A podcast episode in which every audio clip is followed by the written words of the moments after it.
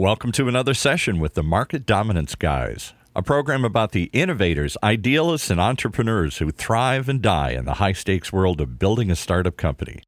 We explore the cookbooks, guidebooks, and magic beans needed to grow your business. So let's get going.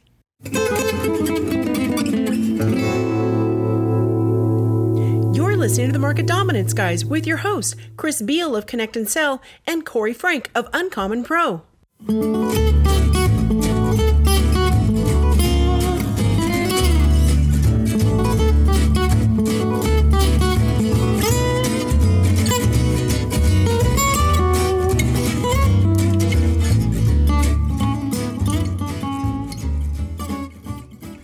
United States of the mid 19th century is ripe with stories of its timeless legends and colorful characters who helped weave the historical events that defined the great American West. The stories and movies about the adventures of lonesome cowboys or men with black hats or brave lawmen of the Old West who clashed frequently in conflicts such as the OK Corral, the dusty streets of Virginia City, or the quick justice that was meted out in Dodge City continue to capture our imagination. And when we talk of cowboys and other figures of the Wild West, we immediately picture a man on horseback. But no cowboy would roam the West or walk the streets without a gun. And such a gritty figure would most likely wield a very distinctive long barreled revolver called the Colt 45. In fact, no gun in the Old West was as important or left such an indelible mark as the Colt single action Army revolver, or more widely known today simply as the Colt Peacemaker. It was said that God made man, but Samuel Colt made them equal. And why it was called the Peacemaker and the Great Equalizer is as related to business and market dominance today as a cowboy is related to its boots. The Colt 45 leveled the competitive playing field because it equalized the relationship amongst fighting males. Especially in the strong honor culture of the Old West, where discipline and honor was enforced through one on one combat or duels, deriving from even the faintest slight. So much so that the reason people used to be more polite back then could be argued that it was not because they were nicer people, it's because you might get killed otherwise. And that, as my fellow co host Chris Beall would say, was considered to be a great inconvenience. And business came out of that culture so much that software today is really the equivalent of strapping on a six shooter and a Colt 45, and for most aspects, really equalizing the business playing field. Because even a little guy without an awful lot of capital or physical fighting power, just armed with software, packs enough punch so that he or she is a threat to any larger company, or at least can compete enough to make their own mark and begin to influence and impact a market on their own. And software is the 2020 example of the Colt 45 Peacemaker. Anyone can attack anyone else in business, even without saddlebags of venture money. So it makes complete sense then that the company that's trying to make money from its innovation needs to dominate a market as quickly as possible.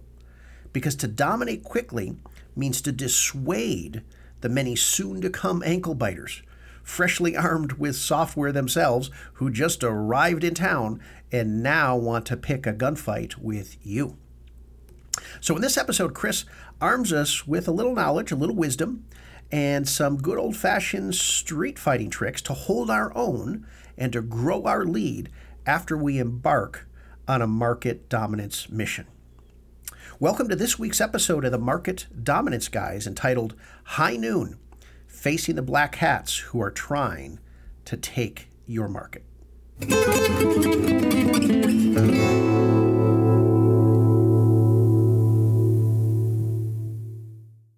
Question is is it okay to tell a sales rep how to do their job what tools to use or technologies to use process to follow? And it comes all the way down to this ancient question about what is the relationship of sales itself as a function to a company and its strategy.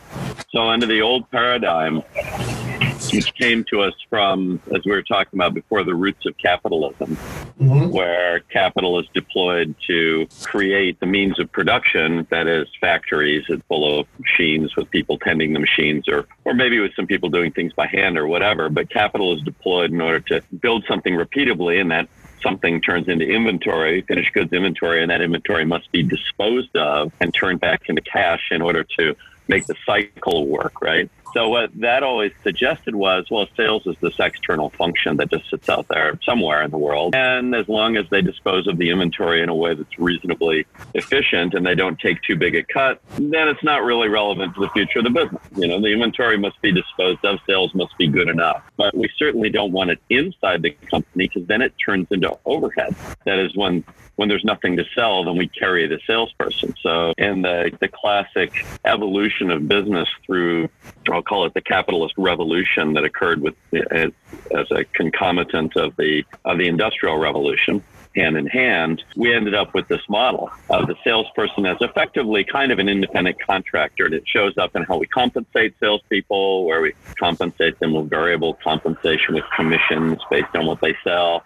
And the ultimate, most respected kind of salesperson is the pure commission rep, who is the lone wolf who does whatever they do and they run their territory the way that they want to run it. And it doesn't really matter if it's a mix of their Rolodex, their charm, bribes given and taken, whatever it happens to be.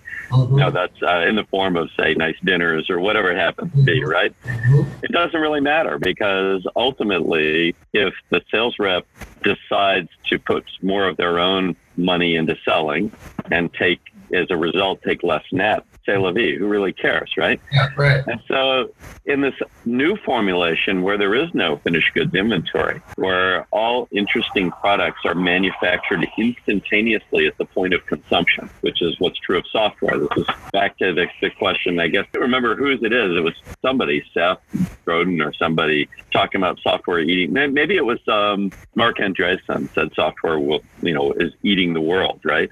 And what it means is software eats the world because because there is no need to carry finished goods inventory. That's at its core why software eats, eats the world because it you don't need any of it. Actually, there never is any software in that sense. It doesn't exist as a deliverable. You just experience it by interacting with it. And then it, since software has moved into the cloud, you don't even need the damn hardware anymore. So now it's a magic trick where you say, I want some. No, I can go out right now. In fact, we're doing it right now. We're in Zoom video. I don't recall ever becoming aware of or interacting with or downloading or getting a machine for any software for Zoom video. it never it never happens, right? Yeah. And yet we're consuming something that is as sophisticated as any remote video experience ever was, the kind where you would buy a screen and put it up in a conference room and you'd have hardware to do this and that. So software eats the world primarily because it doesn't exist, which is its its main strength, but it blows up conceptually the relationship between sales and the company that's trying to make money from its innovation and that needs to dominate a market in order to stay alive because with increased fluidity as software goes out and eats the world, software also basically says and anyone can attack anyone in business. Everyone's armed with it, software is the equivalent of a six shooter of the Colt 45, you know, the gun that tamed the West, right? Why? because a little guy without an awful lot of physical fighting power suddenly was the equal of any man. Yeah. The, the great equalizer, right? The great equalizer was the Colt 45. It equalized the relationship among fighting males and in the honor cultures out of which the United States drew its stock, its root stock came out of a number of honor cultures where discipline was enforced through duel. Mm. And so, you know, the, the reason people used to be polite was not because they were nicer people, it's because you might get killed otherwise. And that was considered to be a great inconvenience. Yeah. So there is a sort of universal discipline mechanism, which is you get your honor is questions and something had to happen, right? So here we, we came out of that culture and we had an equalizer and now software is the great equalizer among business and businesses that don't understand this, that think that they're protected by the, the old protections, which all looked like capital and access to supply chain, mm-hmm. end up being threatened by businesses that have no need for supply chain, that have no need for capital. In fact, you're seeing that even in the venture finance software world nowadays, venture capitalists will no longer fund the creation of software. Mm. Think about that. And 20 years ago, venture capital was the primary way we funded the creation of innovative software. So as the software revolution was built, I'll go back to the beginning of my career. So and I did my first startup in 1983, and we had a little bit of software that a guy had written in his basement, so to speak, actually sitting on the edge of his waterbed in Boulder, Colorado. And it was just enough to intrigue one of the top venture capitalists at that time. In fact, the top of the class of 83 was a fund called the Masters Fund in Boulder, Colorado of all places, right? And right. Boulder Boulder became and still is the number one per capita software shop in the world. Really? Yeah, it still is. And it all came out of that period in 1983 to 19, probably 88, 89, when there was this flowering of software companies. And the venture capitalists at the time knew that the trick was to get them early and fund the development of their first product. So ideas were funded and turned into products back then. And then software ate the world so bad, so to speak, that even that little piece of inventory building went away. And now anyone can build anything. I just hooked up a relationship between a 17 year old software developer. And a very experienced kind of early 40s entrepreneur out of the investment banking world who wants to revolutionize something about investment banking. And a late 50s almost 60 year old guy who happens to know everything there is to know about algorithmic valuation of companies. And it's entirely possible that the three of them will end up building a multi-billion dollar revolution out of nothing more than a 17 year old's time that he can find while going to school, still going to high school, and an old guy's knowledge of how to solve a particular problem, but you know, using using algorithms. You think yeah. about that. That is, think about the entire investment banking industry could be blown up, destroyed by that little triad of people coming together with no venture capital whatsoever until their product is built, until they know that it works, and until it's dangerous, disruptive. You know, you want to see a Colt 45 play the role of a Gatling gun. Yeah, yeah. So that change, what's so interesting about that in the sales world is sales is still run as though we live in a capitalist society. But we live in a post capitalist society where there's actually no role for capital in, in production anymore. Capital plays almost no role in production. Now, if you're Elon Musk, you need capital in order to do something else. Look at Tesla. The the capital in Tesla isn't tied up in Tesla's factory. The capital is tied up in the speculative nature of how they sell their cars. In fact, that they sell their cars ahead, they actually reverse the inventory flow completely. It's backwards. You mm-hmm. sign up to buy a Tesla two years from now when you're getting a leading edge Tesla. Yeah. And so the order orders are already there and cash is already there, but you need more in order to de risk the production cycle itself. The question is no longer can we make the cars? It's no longer can we dispose of the inventory. There is no inventory. The inventory is in Elon Musk's head. It's a rate of production of a car that has never been built. Copy number zero doesn't exist. And so in his head, which he sells to the stock market and sells to the people buying the cars, there are these future cars. Want to buy my car that doesn't exist? So the car itself looks exactly like software at that point. It's a specification for a product that doesn't exist that will be delivered just in time when it's made to you often some future, please pony up a hefty deposit. And I will use that deposit and go leverage that up in the stock market in order to see if I can build this car in time for you. Yeah. And if, if I, if I don't, you wait and all this flex occurs, right? So we have this, you know, and, and what did they do with their sales model? They just basically said, oh, you know, the old sales model where the car dealership is the territory, blah, blah, blah. All that stuff, eh, not going to do that.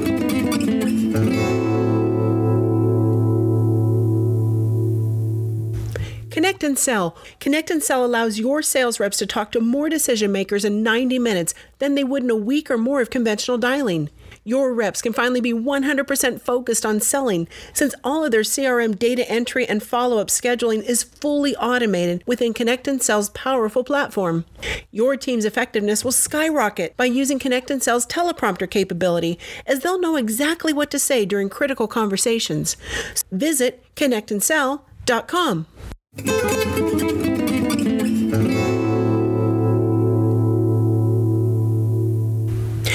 listening to the Market Dominance Guys with your hosts, Chris Beall of Connect and Sell and Corey Frank of Uncommon Pro.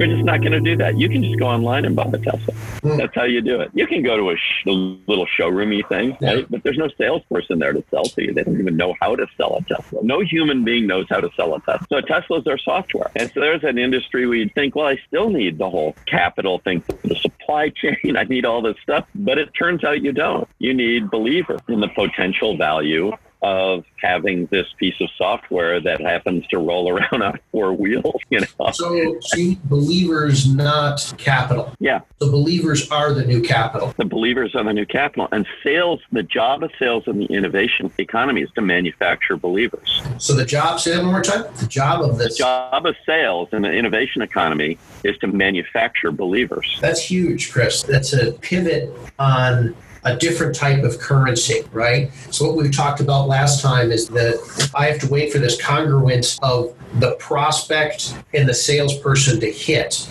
And if they don't buy at that intersection point, right, most sales folks will trash that prospect. But what's the percentage of, is it one out of 12? One out of 12 are in market at any given quarter. Right. So my job is to make believers of the 11 of 12 that aren't buying and potentially close the one of 12 that is. But exactly. the, the 11 of the 12 still have a, a currency that doesn't show up on the immediate balance sheet that I have to be aware of, hyper aware of. Yes. And we can actually, it's possible to measure the shadow balance sheet, the, the shadow asset. And you measure it simply by the outcome of conversations and the probability of future conversations. That is each one of those individuals you talk with, you can come up with a probability that they'll still be around when you talk to them again, probability that they come into market, so one out of 11 turns into one out of 10 to one out of nine to one out of eight. Eventually you compress them against the end of that cycle where it's like counting cards. I used to be a blackjack player. And as you get down to the bottom of the deck, eventually every card will be dealt, right? If, if you're dealing all the way through in the abstract, right? And in the real casino, of course, they shuffle early in order to avoid this problem. That the uh, statistically compressed deck scares the casino because the counter can know too much. And I mean, I, this is a silly story, but I remember sitting there at the at the old what is now the Stratosphere. I'm trying to remember what it used to be called, at, in third base, and playing my my two hands. I think I was playing at the time as being polite because there were some people at the table. And every card in the deck that was left was a 10, and the dealer was showing a 6. And I knew it. So I'm just splitting 10s, right? And people are freaking out. I mean, some guy wanted to get in a fist fight with me, which I could assure him was there were better ways that we could interact about this question of whether I was an idiot, right? But he was convinced I was an idiot, and I, and I, I didn't have to think, you know, I just happened to know every single card left in the deck is said, I can't see it's a 10 and and therefore I'm taking tens until we run out of deck, right? Uh-huh. Well, this is what happens through that cycle. At first, only one in twelve cards, so to speak, one in twelve of people I talk to is potentially in market, and now I need to turn as many of those of the one out of twelve into believers as possible in order to fuel my movement into the market because I need to have real customers because my customers within a market are my units of referenceability, and referenceability is how I lower my marginal cost and marginal risk of entering that market more deeply. Every time I get a customer and a customer is successful with my product, or even has bought my product and is not successful, right?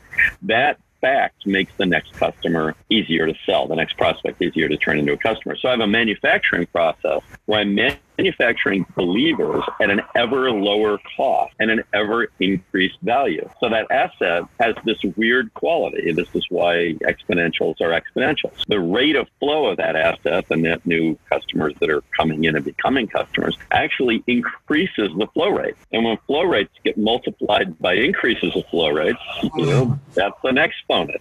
Yeah, yeah, yeah. That's where the curves go like this. And the amount of time it takes to dominate the market has to do with when that curve crosses a particular threshold, which is kind of the 50% plus one is what people say. It's not really the case. It's really a probabilistic thing. You know, are, are you going to own Main Street is the real question. Are you going to become the standard? When you become the standard, you own that market. and You really should reduce your sales effort and take your best salespeople and put them on another market. Bad habit to leave salespeople around in dominated markets. It's almost like uh, you know, you ever play Monopoly? And there's a couple different different types of people who play Monopoly, right? The traditional way of, uh, to play Monopoly is that you land on Continental or Baltic, and you don't buy it. You save your money for the Marvin Gardens and the the Green Park Place, the per, you know, Park Place, right?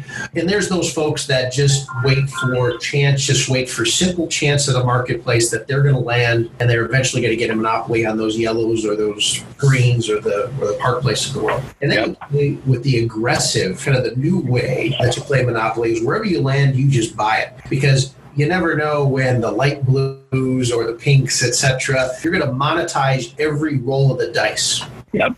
Today, but maybe on your 17th turn, monetize your activity on your second roll of the dice. And I almost see kind of what you're postulating here, right, is that same as that. Listen, stop trying to look at the marketplace as this one in 12 uh, congruence of time, of fate, and that your success is hinges on that one in 12th chance. No matter how good your messaging is, no matter how good the timing is, you can still only close one of 12. But the activities behind interactions still have a currency, still have an atomic weight that you have to see in the abstract, in the in the higher level, in the strategic view, if you will. Yep. Uh, and that's what I love about what you're postulating here. It's so interesting because it comes down to then the question of how do we manage sales? Because we're managing sales for the quarter, which is what is the tradition. Then what we get is the behavior that is within the quarter. That is the salesperson's effort goes to making their number. And when they make their number, we're happy, right? And this is what I just heard from this sales manager. Actually, was a sales ops guy, but it's you know somebody in that world in this big company. And their theory is, well, if the reps like it, they can this tool, this connect and sell tool, as they call it, then they can use it. And if they don't, well, that's up to them. But if they don't make their number, then we're going to encourage them more strongly to use this technology, right? And the reason for that isn't that they're foolish. The reason is they're just living in an old paradigm. The old paradigm being the rep has the territory, the rep manages the territory, and the goal is to dispose of the inventory. And so, as long as the rep is disposing of the inventory, which it makes the quota, then we're all good. And it doesn't matter how they do it. It doesn't matter if they wave a magic wand or, you know, drive around in circles, it just doesn't matter. But the real question at any given point is what are you doing with the 11 out of 12? What you're doing with the 1 out of 12 is you found them and they're probably going to buy unless you're an idiot, you know? So then the question is, well, what are you you doing with the 11 out of 12? And the answer is if you want to dominate a market, the 11 out of 12, when you speak to them, anybody in that set, you need to move the trust needle in your direction as a human being. That is, the classic other answer is, well, we'll give them information, the 11 out of 12, right? We'll give them information. We, we certainly don't want to waste time in a discovery call with them. Discovery conversation would be a total waste. Oh, we might spend 15 minutes or half an hour talking to them and, and then they don't buy. That's such a failure. It's so sad, right? So let's send them some marketing information, some collateral and this and that. Well, nobody tr- has generated a trust relationship ever with a brochure. Like, I trust this brochure is a nonsense statement. It just doesn't happen. People trust people. And by the way, people trust people and people only. We are wired to trust carefully. And then we're also wired to trust increasingly until somebody shows they can't be trusted. Mm-hmm. So it's a threshold. It's a very, very funny looking curve, right? Trust works like this. It's generally negative. And then if I decide that I trust you, it goes way up like this. And I'm strongly biased in favor of interpreting everything you do as good until you betray me. And when you betray me, then my trust goes to hugely negative and I never trust you again, right? How does trust work in, in the long run? But that's not the company's problem when they're going to market with an innovation. Problem is no one knows them and no one trusts them at the beginning. Yes. Yes. And they need to exchange about 600,000 bits of information with everyone in their market that they can talk to with one and only one purpose, which is to move the trust needle above where it is today through an interchange of information. Yeah. Which starts with somebody making the approach, right? This is just classic sales. But, if you want to control your market, you have to make the approach and you have to initiate an interchange of information designed to get the other person to correctly trust you. That's, I mean, the, it's so simple when you think about it, right? Yeah. And when you think about what do we measure salespeople for? Exactly none of those things are measured. Not one of those things is measured. Do we measure how many people that they interact with, how much information they interchange, and whether they move the trust needle or not, and if so, how much. Because this is the essence of sealing your market off against competitors. And this is actually why, at the beginning of a market domination exercise, you should talk to more people per day than, than toward the end of it for two reasons. One is you start running out of them because you're selling to some and, and learning that others are fundamentally not in your market. Uh, whatever your idea of your market is, which you turn into a list ends up having false positives in it. And it must have false positives because you can't know in advance of the conversations and getting the information back. You've been listening to Market Dominance Guys Radio, sponsored by Connect and Sell, right here in the Funnel radio channel for at work listeners like you. Today's show is also brought to you by UncommonPro.com. Selling a big idea to a skeptical customer or investor is one of the hardest jobs in business. So, when it's really time to go big, you need an uncommon methodology to convince others that your ideas will truly change their world. Through a modern and innovative sales and scripting toolset, we offer a guiding hand to ambitious leaders in their quest to reach market dominance. It's time to get uncommon with uncommonpro.com.